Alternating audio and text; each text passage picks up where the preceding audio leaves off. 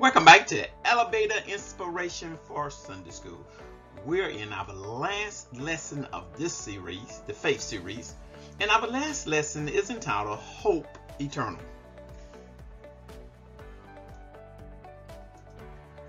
Faith, not sight.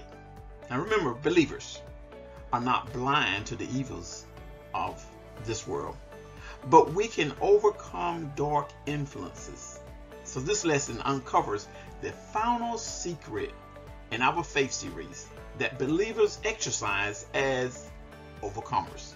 So let's get started.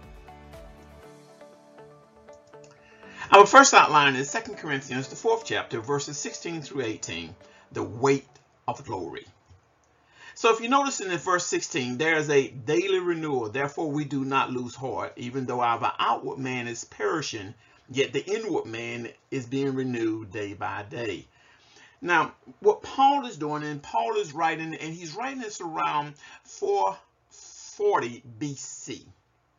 And he's telling the believers. Now, realize now, Paul has gone through some things here. He has suffered because it actually reveals as he writes in this letter that he has really faced some problems. But he's telling here the, the church at Corinth that you are renewed day by day. Even though, even though now, notice the outward man is perishing. So our body is perishing. But notice, it says monetary affliction. For our light affliction. It doesn't mean that, that our light affliction that he's speaking light of, which is but for a moment, is working for us a far exceedingly and eternal weight of glory. So what Paul is saying here is that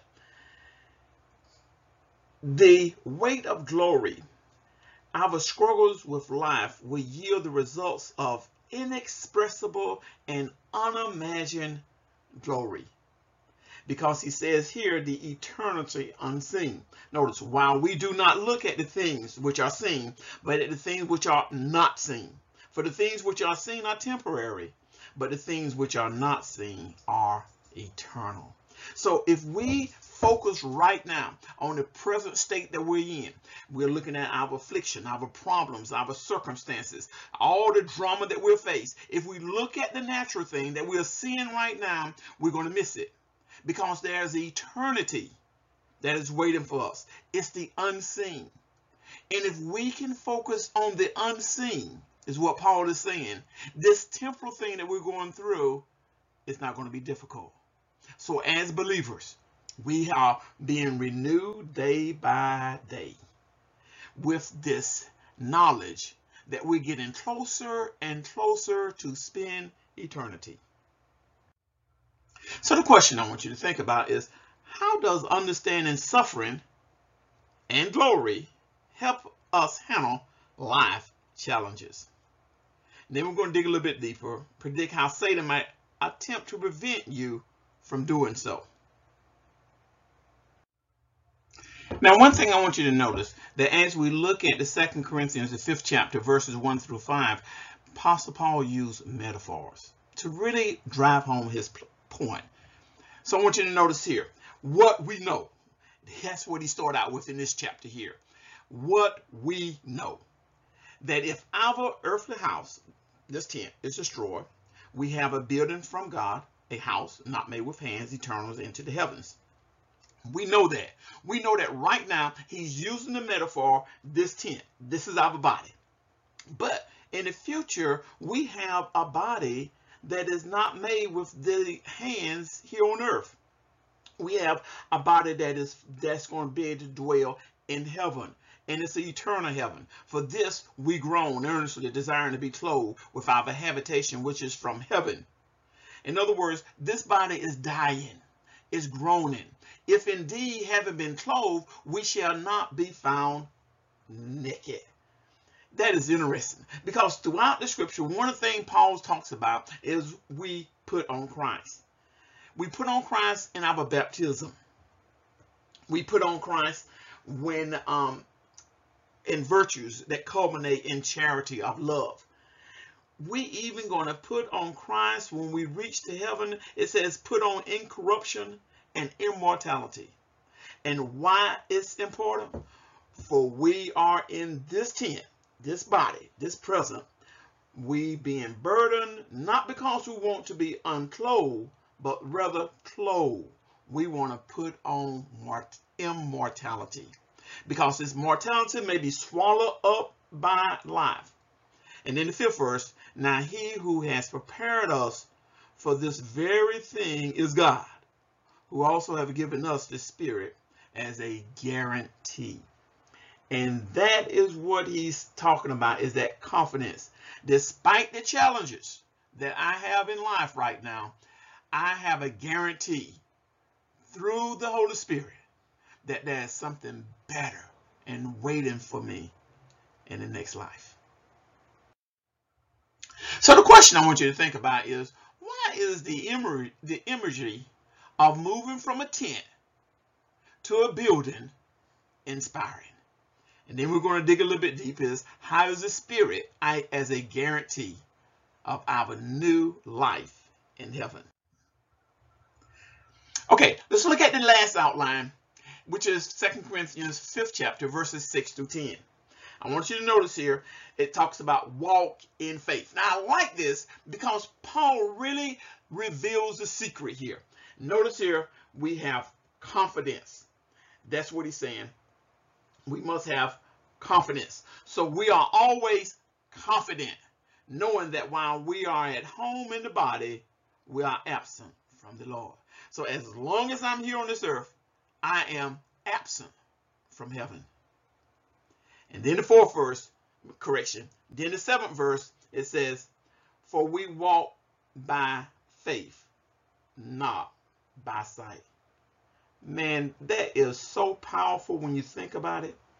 That while we're living here on earth, it's by faith, not by what I see. Because this body is moaning and growing, is groaning because there is something better in store for me. We are confident, yes, well pleased, rather to be absent from the body is to be present with the Lord. And then he ends with our labor. Therefore, we make it our aim, whether present or absent, to be well pleasing to the Lord, to him. For we must all appear before the judgment seat of Christ, that each one may receive the things done in the body according to what he has done, whether good or bad. Now, this verse right here, which is the judgment seat, this is a bema judgment. This is what Paul is saying that you, and he's speaking to believers now, this is not the great white throne the great white throne judgment. But this is the rewards. What you've done in your body right now. What are you doing for Christ? And you're going to be rewarded. You remember when Jesus used that parable that he gave one five talents, one three, and one one. The one that had the one talent went and hid it. And he told him, you lazy, slowful individual, you knew I was coming back. And that's what, as Paul is saying here, is that don't fret over the groaning, the problems. Look to heaven because there's one day you're going to be rewarded for the things that you do for Christ here on earth. So the question I want you to think about is where is the Lord calling you in your faith walk? Where is the Lord calling you in your faith walk?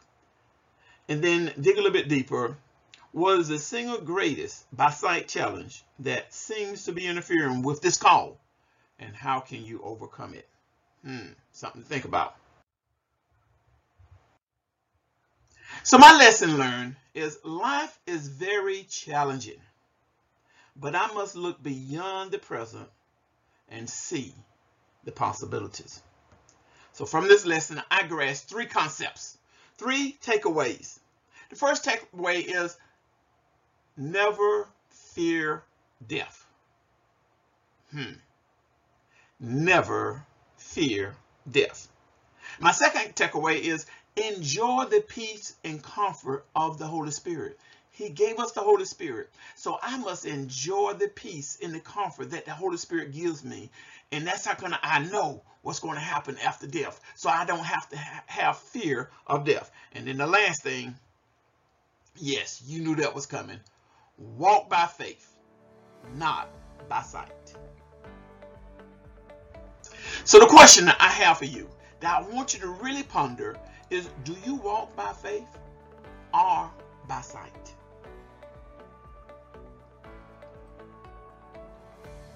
You know, I have a thought to remember is base hope in faith, not sight. Base hope in faith, not sight. Hey, this has been great, you all. Like I always say, see you in Sunday school.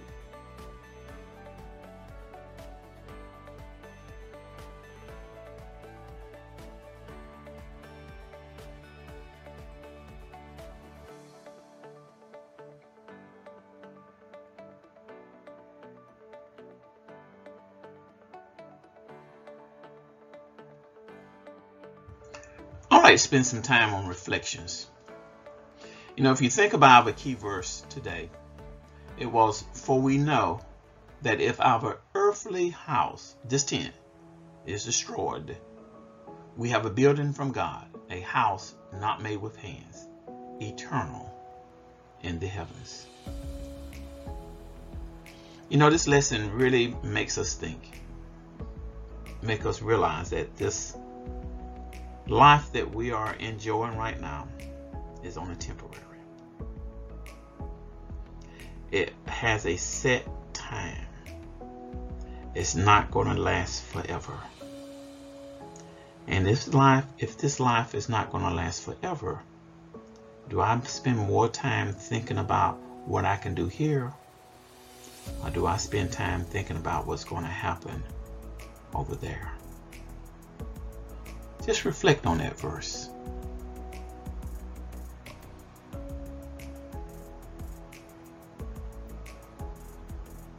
And I would like to end with this prayer. Dearest Heavenly Father, it is tempting to respond to life's challenges using only our own resources. May we instead have faith to trust you, to live as you will have us live. We pray in the name of the one who conquered death, Jesus, our Savior. Amen.